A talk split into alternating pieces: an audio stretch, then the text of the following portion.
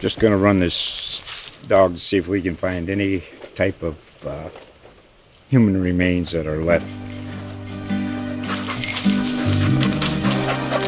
Listen to Where Secrets Go to Die The Disappearance of Derek Hennigan. From the Detroit Free Press, a new podcast set in the woods of Michigan's Upper Peninsula. Available on Apple, Spotify, Freep.com, or wherever you get your podcasts. Since 1983, Copenhagen Modern Furniture has showcased Austin's largest collection of fine contemporary furniture and accessories. Now, at Copenhagen, save $500 on any stressless signature or leg comforter recliner model. For more ways to save, shop online at CopenhagenLiving.com or visit the showroom on Breaker Lane. Copenhagen Modern Furniture, Austin's premier destination for everything contemporary since 1983. I love you so much. I love you so much. Uh, okay, Love so you too, Addie. I love you too. Nux. You guys are so sweet. I'm feeling very loved this week. Welcome to I Love You So Much, the podcast about the people, places, and things we love about Austin. Our podcast is from the feature staff of the Austin American Statesman, and we're sponsored by Copenhagen Furniture. I'm food writer Addie Broyles, and in this week's episode, John and Kendall Antonelli come to the studio to talk about how they came to running Austin's first standalone cheese shop and how being business owners and parents changed their relationship with the city. We talk about being a boss who isn't afraid to be vulnerable, enjoying the many layers of what it means to be an Austinite, and why their partnership grew stronger after they started working together. Just a heads up, these guys could win the cutest couple in Austin award every year. So without further ado, here are John and Kendall. Kendall and John Antonelli, welcome to I Love You So Much. Yay! Thanks for having us, Addie. Thanks this for coming. is awesome. Yay! Thanks for being here. And you guys brought cheese. Of course. Do you, do you just show up with bags of cheese everywhere you go? Nope, just for you. Oh, I feel so special. Yeah, typically we forget. We'll work so hard right up to the last minute, going home, going to a party, and we're like, "Oh man, we forgot The the one cheese place that we again." surprisingly don't have a lot of cheese is in our house, which, you know, people come over, our kids come home, and they're like, Where's the cheese? Whoops, sorry. I mean, we're with it all day long at the shop, and we just forgot it. That's adorable. Um, so I just kind of want to start with like, how did you guys end up in Austin? Because you're both not from here, but you've established a business here, have a family here, but Austin is not where you were raised. So what drew you here? Yeah, I'm from North Texas. Um, I was actually born in Houston, but once my parents divorced, I grew up in a little town called Cool, Texas, which is uh, perhaps anything but cool. But no, I loved it. It was 45 minutes west of Fort Worth. Um, and I commuted to school an hour one way every day and back and forth. What you mean, like in elementary and high school? Uh huh. Yes. That's a long commute it is. Uh huh. And then um, without podcasts. Yeah, exactly. Or TV. what did we do at the time? And no technology. Yeah, well, different technology. Um, and I wanted to go study international relations, so I went to Georgetown University in DC to do that. And John grew up. Uh, in, in New York, right out, about thirty minutes northwest of New York City, Mm-hmm. and um, followed my brother to Georgetown. Ah. yeah, And so we met at Georgetown. John did the School of Business. I did the School of Foreign Service. Um, and we actually met at the time um, through the Students of Georgetown Incorporated, which um, it was is the largest all student run business organization in the nation, or it was at the time. Um, so no adults involved, students doing everything. And we ran coffee, grocery couldn't stores. quite call us adults. Yeah, was, uh, yeah. So, and I was uh, vice president of grocery, and John was actually um, chairman of the board, and so that's how we we first met. And you guys, then- it's funny because you're basically living that life now. Yeah. Just in different ways. Yes. Yeah. a- amazingly. Uh, it's uh, we didn't draw inspiration from that until later in life, way after we had moved to Austin. But we ended up uh, getting together senior year. Mm. Started dating about six months before college, and um, with no expectations before of- graduation. yeah, before the end of Mm, college, mm-hmm. um, with no expectation of continuing. I think that's the reason it worked for us is there was never that let's define this. What we just started having fun and having fun together, and then it was every day. And then my roommates couldn't get rid of John, and then John became best friends with my roommates, and I got jealous. And uh, but from then on out, we were kind of inseparable. And when school ended, we said let's just keep going and see how long we can um, have fun in this relationship. And in college, my I had some challenges. Uh, my freshman year, my mom had gotten diagnosed with uh, breast cancer, and she actually knew before she dropped me off. And we are very close, but she didn't tell me so because she was afraid I wouldn't show up to school. Um, and she survived that. She's great. She's actually just oh, that was colon cancer. She just battled breast cancer this year and has survived that as well. So she's a strong woman. She's doing well. Um, shout out to all the people out there battling and fighting and surviving or remembering those. Um, and then my sophomore year, my father um, passed away unexpectedly and pretty tragically. And then later, my grandmother had been diagnosed with Alzheimer's, and she kind of helped raise me as well. So, all that being said, it's not a downer. It's part of my journey. It's what happened. But we stuck it out in DC um, for about a year afterwards. But that was during the market was pretty competitive. We were making livings out of various paid internships and jumping around. And I thought, okay, it's time for me to go home. I got to come do this college thing. I need to be home and near to my family, but I do not want to move back um, to where I'm from just because there weren't as many opportunities and what I wanted to do. And UT, um, Go Horns, best um, Latin American Studies program um, in the nation for graduates. So I came to graduate school and I said, honey, I think I'm, I'm moving to Texas. And John said, All right, can I come with you? And at that point, I don't think he'd ever stepped foot in Texas. And so mm-hmm. we moved to Austin. And I think what we loved about it was even though I had been to Austin once or twice before, I didn't really know Austin. And it was a city that we both discovered together. So it wasn't yeah. me saying, Hey, come to all my favorite places. And this is where I did this first time. Or instead, it was us discovering everything for ourselves. Mm-hmm. And even since then, which I'm sure we'll talk about, at different phases of our life, we keep just seeing Austin in a new light. And that's something we're, that we're loving. We're still it. going through the adventure together. It's amazing. This is so sweet. Yeah. I really. And John, what, why were you like when we when we decided, oh wait, this is where we want to put down roots? How did that come about for us? You're our memory.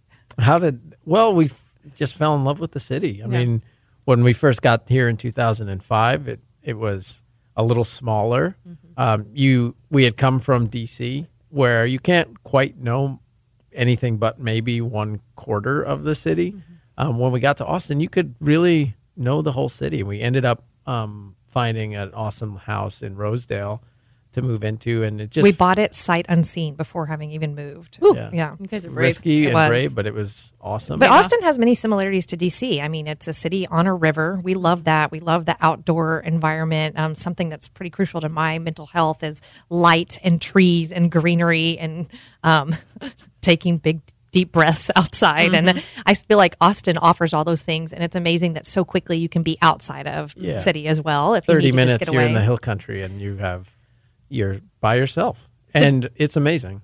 Did you feel like you belonged here when you moved? Was yeah. it sort of an oh, immediate oh, yeah. sense of belonging? Oh yeah, oh yeah, we yeah. did, and all of our friends instantly started to travel to us when they came for the first time and they saw Sixth Street. And they're like, "Oh, you know, it take cost ten dollars for a beer in New York City." and a dollar here.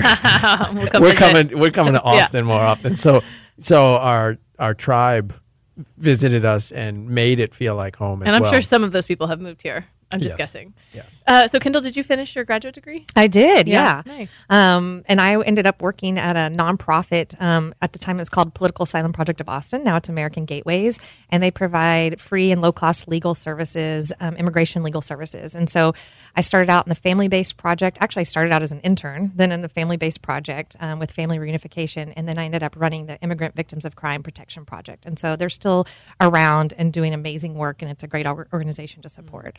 Um, but at the time, yeah, what were you doing, John?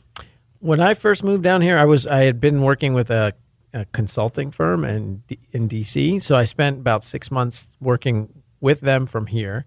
And then uh, I was supporting Kendall through school, so I, I was her chauffeur for. Mm, loved it. Who doesn't love a pre, chauffeur who takes Uber. you and drops you yeah. off? And fantastic. parking around campus is horrible. Yeah, uh, and then in uh, January of two thousand or February of two thousand six, I got a job at Deloitte and Touche as an, an accountant, as an auditor, yeah. and uh, and that was um, a really great opportunity. I had been in the internship programs for a couple years in DC, but I had chosen not to follow that career path.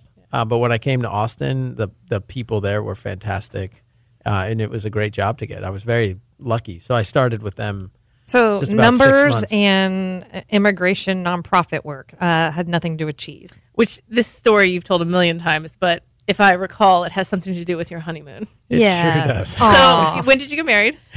2007. And John remembers all the dates between and then the cheese wall. and that was the day, if I'm not mistaken, you said, "Hey, can, I think we should run a cheese shop." No, Or, uh, well, when you want to get into Oh, he waited three days. We Our- were on our honeymoon For three on the days beach. into it, okay. Yes. Yeah, I waited three days. We I didn't know about annulment, but Kendall and I have had a great relationship together since well since that first day. Our relationship would be great for rom com. I mean, it, it would be if we can sell the rights and write it. I wrote half of it already. Kendall, Any screenwriters out there? We've got a Yeah. perfect. It's a great drama story. written. great Yeah. story. Um, uh, but when we uh, we were on our honeymoon and I was sitting there, um, uh, we just had like the perfect wedding. Um, we have amazing dogs. We had this amazing house. Uh, had an amazing wife, and I was just sitting there. I was reading a book, um, a teen sci-fi book that talks about the future and predictability and all that. And I thought to myself, man, the only thing that isn't perfect right now is the work that I'm doing. And I, I was thinking back to the times at, at Georgetown when we were working in the Students of Georgetown Incorporated. I was at the same time running two other programs um, on campus uh, school sports promotion group and uh, the school spirit group, and also uh, Traditions Day. And those activities gave me so much energy, so much passion, so much enthusiasm that I could also go out and have fun at night and do my work. It was successfully. And so I was thinking to myself, you know what? This job isn't for me. So I turned over to Kendall. I leaned over. I said, Kendall, I'm going to quit my job when we get home. And I said, uh, "What are you going to do?" And he said, Something in cheese. And so we we honestly it happened just like that. We don't know why he said cheese, but I do remember him saying, um, "Nobody likes an auditor, but everybody loves cheese, and I just want to make people happy." Um, and so now we kind of have honed it in over after all these years that we have a personal mission in life, both of us, to spread joy, and it, we're just lucky that the vehicle we do that through is cheese, but it could be any number of things. It brings people together. Yeah. It's, it's a, a singular pre- pleasure in your mouth and sort of like a solo experience. Yeah. But I think I've also heard you guys talk about how It's a it's a gathering space. You have a, you have a cheese plate out. People are talking about it. They're laughing. It's sort of an icebreaker. And then they're sharing about their lives. And it is this uh, point of connection for people. It is. It's the proverbial breaking of bread, right? So whether it's in our classes, which we host open to the public, and people get together, our goal is to always start out saying, "Hey guys, whoever you are, wherever you come from, whatever you politically believe, that's outside those doors, and it's fast paced and it's crazy. And here we're just going to get together over our shared connectivity and share some cheese and talk about stories, and most importantly, the labor of love and the producers who make them and what goes into it. And we do the same thing in our shop. When people come in, if they don't know, they can taste everything for free and fun. And we always say we're not cheese makers, we're storytellers. And so we like to tell the story of food. Um, we're good. What John and I joked about when we came up with the business concept. Well, we're good at eating and talking, and they usually say your strengths are what you're good at, and that's what you should pursue. So we're good at eating and talking, and we're, we're at our best when we're together. Um, and so we could put that all together. And this cheese shop in Austin didn't have a cheese shop at the time. So we got to become Austin's first cut to order cheese shop. And from then on, the rest has been amazing, really, from the support on day one. Um, Carla Crownover, who's out there, and anybody in the food community knows her because she's one of the biggest champions for all of us. She was our first customer to walk in, um, first one in the POS, first one, uh, our first number, and to this date, um, I mean, she's basically our kids, like God aunt, if we did that. Yeah. So she's part of the family. family. Customer number one. And how many other business owners would say that about her? I mean, I could. A So lot. many. She's so, So many. beloved. Yeah. Yeah, so Carla, many. big shout out to you. Sending you a big hug, girl. Um, so, how did your experience of Austin change when you became a business owner? I, you know, I think of Austin. It's an amazing city, and what I think is so special about it has been that every time that we've transitioned, we've discovered an even better layer than what we thought was the best already. And so when we were in our early twenties, mid twenties, um, the city offered everything we could possibly want, and we had access to so much great so many great activities. And we were talking to some older friends and we were talking to some neighbors who um, were in their 50s, 60s. And you could hear it in their voice that just this absolute love for the, the space that they were in at that time. And so when we transitioned into business owners, um, I think that what happened, Kendall and I started going out a lot less. We Yeah. st- started spending less time at home. The irony of opening a food business is you cook a lot more Yeah. before you open it, and then after you open it, you eat takeout a lot. Yeah. and so we ended up um, during that time. I think what I fell in love with was just the amazing support that we received from the food community. I mean, we walked open those doors on day one, worried that we were imposters, that we didn't know what we were talking about, that we were so new to the game. Um, we had I had trained for two years, but still that didn't feel like enough. And so the Austin community was just incredibly supportive. And now, a couple years later, we had our first kid, and all of a sudden, the house that we had that was convenient to downtown was convenient to a playground and super convenient to a swimming pool and super convenient to walking activities. I could walk around the neighborhood all day long, pushing him in a stroller while he was settled down for a nap. And again, each transition has just been a better layer. Mm. And I love that. I love that. So I my expectation is that will continue based off the conversations I've had and continue to have with people at different ages of their experience, adventure. Man, I'm just thinking about the layers of life. Yeah. And how the longer you live in a place, uh, the it changes your perspective on how you see it. Not entirely, it's a yes and, right? Yes It's like, and. you know, this is the you're, a nice park that maybe was nice for date nights whenever you were first here, and then a place to go take your kid, and then you know, a place to have maybe a little bit of quiet alone time away from the kids. Yeah. You can regain your sanity. Exactly. Yes Yeah. to all of the above. Yeah, exactly. You all have cheese from all over the world in your shop, but I know you probably try. They're like your children. You try not to have favorites. So let's just talk about maybe some of the local cheesemakers that you love to tell people about. Yeah. Okay. So first, we, when we first opened, we really it's we didn't define it literally as local, but we were fighting the battle of people not thinking America has good artisanal cheese. So when we opened, we thought, are we going to be only only represent American producers? And we said no, because our whole goal is to make cheese buying fun and approachable and demystify it. And all we couldn't think of anything more off-putting than somebody coming in and saying, "Can I have some Parmesan or Reggiano or Parm?" and us saying, "Well, we don't carry that, but we carry this." And all of a sudden, they couldn't ha- connect with that case. So we knew we needed to have some imported cheese in there just as that, oh, everybody loves Manchego, everybody loves a Gouda. Great, this is your entry point. Oh, and also have you taste this? This is made in Wisconsin. It's a Parm style by this producer. And that entry point to have that discussion.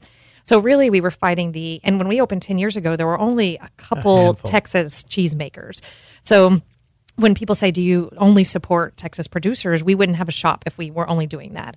Um, but then again, it's also been really important to us to get their stories out, and the more we can be a conduit and do that for them, the more it allows them to take care of their herds, their animals, stay on their farm, and doing what they love and making cheese. Let you guys do the selling. Yes, and so do the cheese making. Yes. So with that, agreed. I used to always say, I don't have a favorite cheese. That's like picking your favorite kid. Well, now that I have two kids, I know that I do have a favorite. It just changes every other day. So it Yes, and depends who gave me the the better hug in the morning and who refused to acknowledge me that morning. Um, shout out and love to our daughter Elia, who is a spirited five, and our uh, son Everett, who's seven. Um, so some of our favorite local cheesemakers, just right here around Austin, we're in the heart of goat country, and so these are the best goat milk cheeses. So we've been supporting, and one of our best well-known Texas producers is Pure Luck Farm and Dairy, Amelia Sweethardt. Um, and her husband Ben and her sister Hope and what they do. Um, and they have national acclaim for some of the most award winning fresh chev and feta. Um, and we absolutely love them. And so you can get them not only at our shop, but at uh, both uh, Central Market and um, Whole Foods and the farmers market. And whenever you can buy direct from a producer, we will say do that. Um, the convenience of us is that you get to do it seven days a week. Um, but if you can go meet them, then then by all means do that. We've also supported um, Chrissy Omo of CKC Farms out of Blanco, and that CKC stands for Chrissy, Kenneth, and Connor. And she started when she was in her teens, which is incredible. And I can't believe we've we're, we're getting older, we're getting more gray, honey, but we've gotten to be a part of her story and her journey. And um, she invited us to her wedding, and then we were one of the first people she told when she was pregnant. And now she has basically a one year old, and she asked me to write her re- reference for her um, MBA program at Texas State. And so we've it's been exciting to grow with people in that way. And then most recently, we're super excited for Jenna Kelly Landis to come on the scene. Um, she is our closest farmstead producer to Austin. And what farmstead means is it's all the work. She has the animals, um, and just like Pure Luck and CKC do. Um, but you're not just buying milk and making it, which is hard enough as it is. Um, you're doing everything that it takes to get that cheese. Raising the mouth. skills, milking the goats. Yeah, and so she's in Manor, and so anybody who can get out and, and start supporting her, um, we sell her um, as well as a couple other venues, um, and so it's exciting to see her growth. And anybody who can get behind a producer right when they're starting, they really need it, and they need that help ramping up. So she's Yeah. Bee Tree Farm. Yes. Bee Tree Yeah. Farm, yeah. And her sister six years ago was selling shortbread cookies Yes. to us, and that's the relationship we've had with them. It's over the years. Yeah. amazing. So relationships are obviously a big part of this process, it, or maybe The, the main part the foundation, yeah, The with your customers, with your purveyors. Uh, relationships Exactly. over cheese because without the relationships, we wouldn't have the cheese. And but philanthropy is also a big part of your business. I'm always seeing on Facebook you guys are speaking to different groups, you're volunteering with different organizations. You take leadership in this community really seriously. How did that I mean was that just a sort of a natural evolution of your idea of what it means to be a business owner? I'm sure these are some of the values you learned in Georgetown way back in the day. I mean, at Georgetown, yes, it's a, the Jesuit tradition of serving your community, but I, I, we both of us come from family members and parents who do the same thing. I'm from a long line of entrepreneurs. My mom gives more talks these days than I do. She just flew to Scotland. She's on a plane to Scotland right now to do a big presentation. What is she talking they about? do. Um, my mom is stepdad are ranchers in North Texas, and they operate the single largest single herd in the nation. Um, and they're through their cattle practices and their holistic management, they're actually bringing back native grasses, which had gone extinct, um, and populations of birds. And so they're um, a living proof to the science that cattle model are bad. Yeah, and so Uh, instead regen- showing regenerative, Regenerative. Exactly. Yep, that's so that's cool. what they got invited to. And then John's dad was a principal, and then you already heard John say at Georgetown how he ran everything. And um, so I think part of it is that we're innately in it, but we long ago made the decision that if we couldn't contribute to the community that supported us, it wasn't worth doing. And so we've always had to creatively find ways to do that, even when we didn't have money in the bank to do it. So for us, it wasn't about writing over a big check every day. It was instead, what are the skill sets that we can offer? And so whether it's sharing our entrepreneurial story with people who want to start up and um, sharing a story of d- depression and surviving that, um, successes and challenges we faced. Um, what what else, John? Well, I think it's just important to know it was ingrained in serving others is ingrained in what we do, and if if you if you get creative, you can serve others at the, this minute. You can start now, and we've just throughout the years of ten years have come up with different iterations. The current philanthropy plan that Kendall works through is um, uh, created and put forward for our business has been a really great way for us to channel that sort of impact. And again, the business isn't worth running if if we can't give back to our community. Without the philanthro plan, is that what I just heard? Oh, yeah. that I think we all need a personal philanthro plan. Yeah. I think I'm going to actually go home, write that on the top of a piece of paper, and just Yeah, and Yeah. formalize what I feel like is for many people just sort of an informal sense of like helpfulness, or they want to be you know contribute to their communities. But you guys are very intentional. Well, and we felt like we'd already been doing it for years, but wait, we should put this together and what does it mean and then hold ourselves accountable to it. So now we partner up with one local nonprofit up per month and they're our hashtag charitable cheese cause. And on one day we donate a portion of proceeds to them, but um, more important, we're a small shop. That compared to the big big stores is not huge um, revenue wise, but we have allowed, uh, we're loud people, as you can tell, when we talk a lot, but we have a big reach we've recognized. And so that's the power we have is that to our 60 or 70,000 followers, we can share the mission of some of these nonprofits who are working in food access, food sustainability, or green environmental issues. And that's what we try to do now. lifting up those voices and those causes.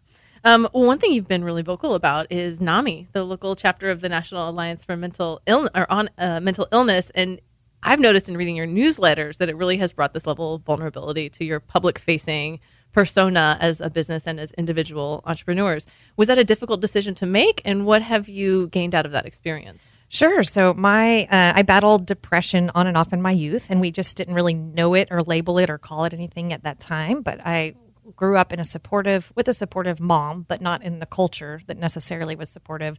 But of she took me to therapy on and off, and then it culminated my junior year in um, college when I, I had a pretty scary night and I was hospitalized, um, and I was behind locked doors for a couple weeks or actually they let me out on good behavior which um, is a longer story that goes to i think my privilege because not everybody got to share that same story. Um, and so through some hard work and my personal toolkit that worked for me and it's different for everybody um, but through a lot of therapy um, uh, for me, I was on medication, um, and then good nights of sleep, getting exercise, having a routine, going to bed at a certain time every night, which is not easy in college. And just to put this out there, I was not a saint. It just meant I partied hard earlier in the day and went to bed early, but I stuck to that schedule and got up early. Something we still stick to. Yeah, yeah, exactly. People make fun of us because John and I are in bed at like nine, nine fifteen every night. Um, it will be hard for us when we travel and we don't do the late nights. Um, but so all of that was a part of my story, and I, I've always been really open about it one on one, mostly because I'm pretty in your face. What you see is what you get. I don't. I couldn't keep a secret if I tried. And she, she told me that on our first date, so I knew our first date was at the melting pot, by the way, over fondue. It was awesome. And I sat down with John. And I said, "Here's everything that's wrong with me." And John, just to his credit, looked at me and said, "Great, I can live with that."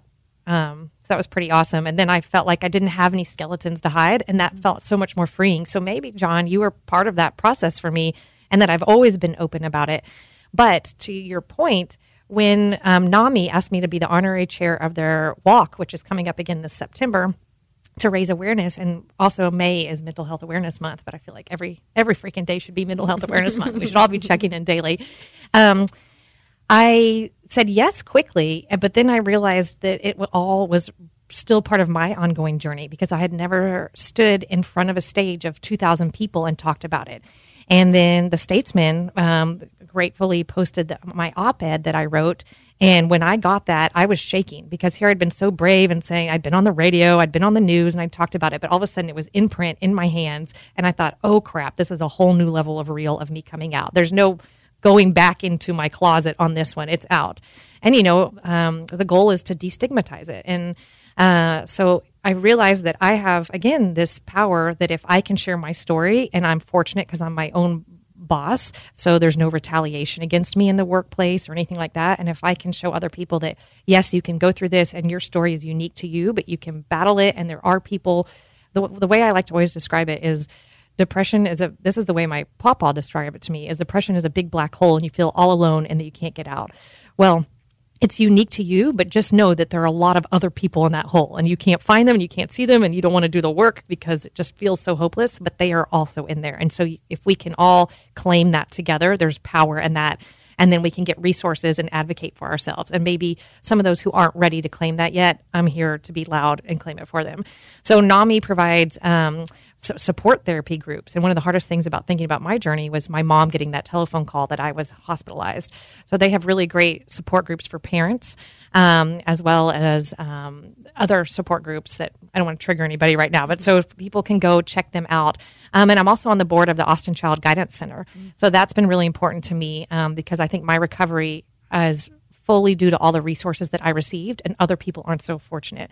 So the Austin Child Guidance Center provides uh, free and low cost low cost mental health services to anybody, regardless of ability to pay, um, to any youth. Um, so and they have walk in clinics, and so I've been hearing a lot on social media that parents are nowadays it's great they're acknowledging it they recognize their kids need help kids are getting better about saying i need help but then all of a sudden they're on these long wait lists and they can't find anywhere immediately to do anything so just know that you can uh, acgc has two clinics weekly where you can just show up and immediately start seeing somebody and getting services while you're waiting on somebody else's wait list And I just, the more that we talk about it, the more people can recognize that, oh, may- maybe I do have some symptoms, or maybe I am experiencing something that I heard somebody else talk about once, but previously might not have known was connected to something deeper that I needed to explore. Well, I'm lucky to be married to her because I'm currently battling depression myself. And so having somebody as open as Kendall allows me to make better decisions for myself and take care of myself. And it's pretty, it's pretty remarkable. it's good modeling for the kids. Yeah. It's modeling for the community. There's so much love between you. It's just palpable. Well, I'm I'm really proud of him. I mean, he's I, it's easy for me to talk about it. I'm 15 years out, and John's r- doing a lot of work right now. We had a tough year in 2018. We opened a, a downtown location and closed it 11 um, months later or 12 months later.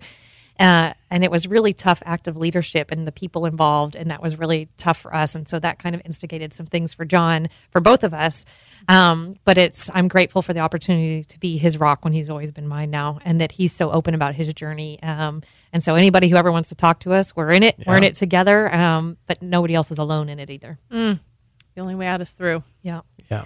Thank you so much for sharing and being so open about this. I think it uh, it really resonates and shakes with you know vibrates inside, and I feel like uh, you can probably tell that when you're speaking to two thousand people or just one on one that you know, Yeah. we're kind of all in this journey together. We are. Yeah. Absolutely. Um, okay, we're gonna do some rapid fire that Sounds involves some of your best places in Austin, favorite places to go. Oh, so, gosh. where's your favorite place when you don't have the kids and you have a date night? Uchiko. Alamo Drafthouse. Ooh, you could do Uchiko and then the draft. house. Yeah. do you like the food at the draft house? Yeah, I enjoy. I enjoy it. It's been uh, that that uh, feeling of uh, comfort for for me since we moved down here. It's one of our favorite things to do. Is we bonded over movies. In fact, the first day we were um, hanging out, we I saw a picture on her wall of a dog, and I was like, "Oh, It was my therapy dog. this is therapy." And what's that? What's the name? And she said, "El Guapo." I said, "Oh, like the Three Amigos. It's my favorite movie." And I was like, oh, be still my heart. We're meant to be. so now we have, and now we we have a lucky day and dusty bottoms. Um, so Those are your yeah. dogs? Yeah, yeah. Oh man, I used to. And so we bonded over movies. So we both are movie. But we we fanatics. love the Alamo Drafthouse because when we first opened, especially, we would never stop talking shop. Uh, you know, and then new parents know when we had kids, you never stop talking about your kids, and so you go out on date night and you'd say, "Okay, we can't talk about business, we can't talk about kids," and we'd look at each other and be like, "What do we?" And we just slip back into it. But if we go to a movie, we can't talk at all, which is what we need for two people who talk a lot. and Just then as- after the movie, you can talk about the movie. yes, Yeah, exactly. Right. That's actually a really good dating hack it's for fantastic. Yeah, Yeah, yeah. people who work together. people who work together because we talk all day. Yeah. I mean, and it's wonderful. We both are on the same page Yeah. ninety nine point nine percent of the time. and then I love Uchiko because it's two blocks from our house, and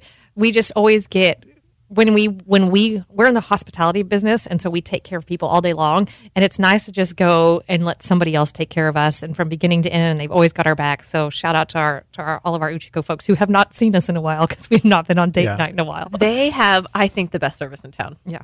One time they we were so I guess honored because they said they were sending folks over to learn service from us, and we thought and this was like a one time deal way back when.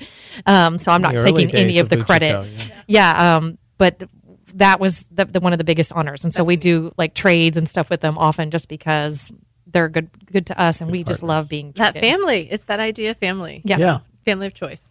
Um, okay, so when you happen to be by yourselves, not working together, and you need some one on just alone time, where do you go to the city to sort of recharge, have some of that maybe communion with nature, go treat yourself Doesn't for a little al- shopping? Doesn't happen often enough. So John and I don't spend a lot of time apart. Yeah. and John, you don't really like to, right? Not really. Yeah. I'm want for like I like you said I do a lot of networking and I do a lot of presentations and sometimes I'm on my way home and John knows I've left and I'm like well the kids are already in bed okay honey I'm just gonna stop and get a sushi roll and a glass of wine I'll be home in a little bit so I still I if I'm already out we'll just stop somewhere and treat myself and I know there's folks out there who can't stand to eat alone I love just sitting with myself and being quiet and not looking at a phone and enjoying a glass of wine and if you ever see me out I talk all the time. Just let me be at that one moment. No, no, no. That happens maybe Yeah. like once every other month. But Yeah.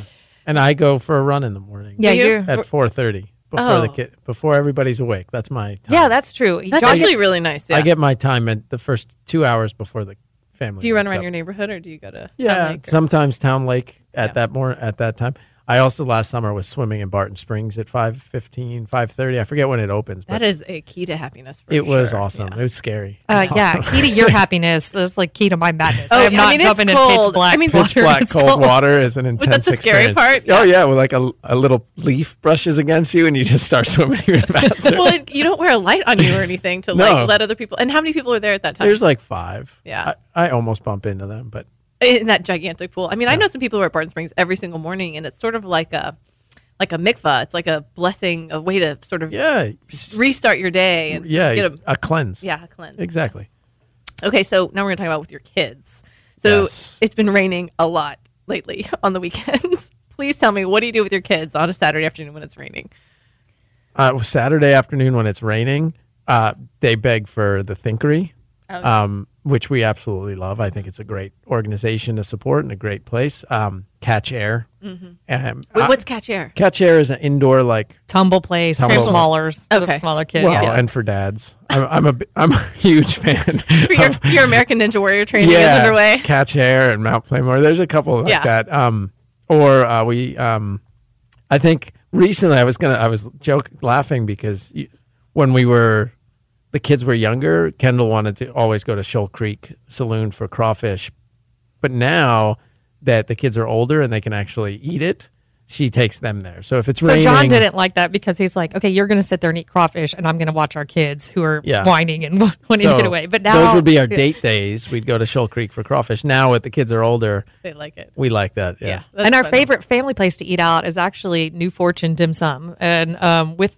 with the kids, and it's just fun and full and interactive, and they're they're pretty adventurous eaters, so they'll point to things and trying them left and right. knocked over by carts as it comes. Yes. it's awesome. Oh, that sounds like fun. And we love dim sum at Wu Chow, but we never book it far enough advance. So uh, New Fortune allows the the interactive. So we're we're, we're all we're full contact sport of eating. So whether it's crawfish on our shirts, nobody can see them gesticulating all the way up and down, or it's uh, dim sum all over us. We like to to eat with with full body contact. You're not having fun if you're not wearing food. Yeah. Exactly. That's so great.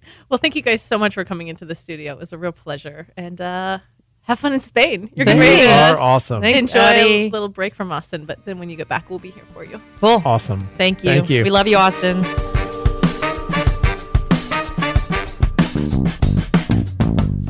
That's our show. Thanks for listening, and thanks to our sponsor, Copenhagen Furniture. Check out the Austin 360 Instagram and Facebook page for more about life in Austin. And talk to us on Twitter at LoveAustin360. Leave us a review on iTunes, it helps other people find our podcast. I Love You So Much, the Austin 360 podcast, is a production of the feature staff at the Austin American Statesman. This episode was produced by Alyssa Vidales. Our theme music is from local band Hard Proof, which you should definitely check out at hardproofmusic.com. You can find everything you'd ever want to know about this show and its contributors at austin360.com slash loveaustin360. And if you want to pitch an idea for the show or give us feedback, shoot us a note at loveaustin360 at statesman.com. We couldn't do the show without you, dear listeners, and we can't thank you enough for lending us your ears, your comments, and your suggestions of who we should feature next on I Love You So Much. Until next week, we'll see you watching the first fireflies of the season in your backyard.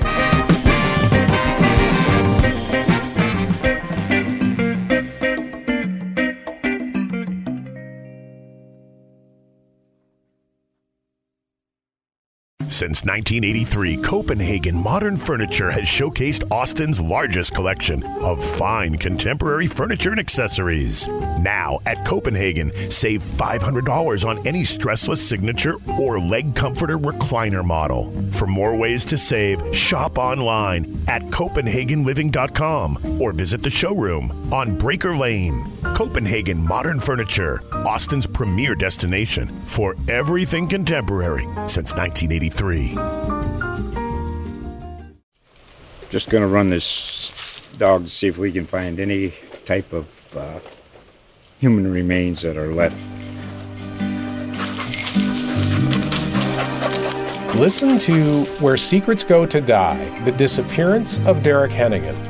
From the Detroit Free Press, a new podcast set in the woods of Michigan's Upper Peninsula. Available on Apple, Spotify, Freep.com, or wherever you get your podcasts.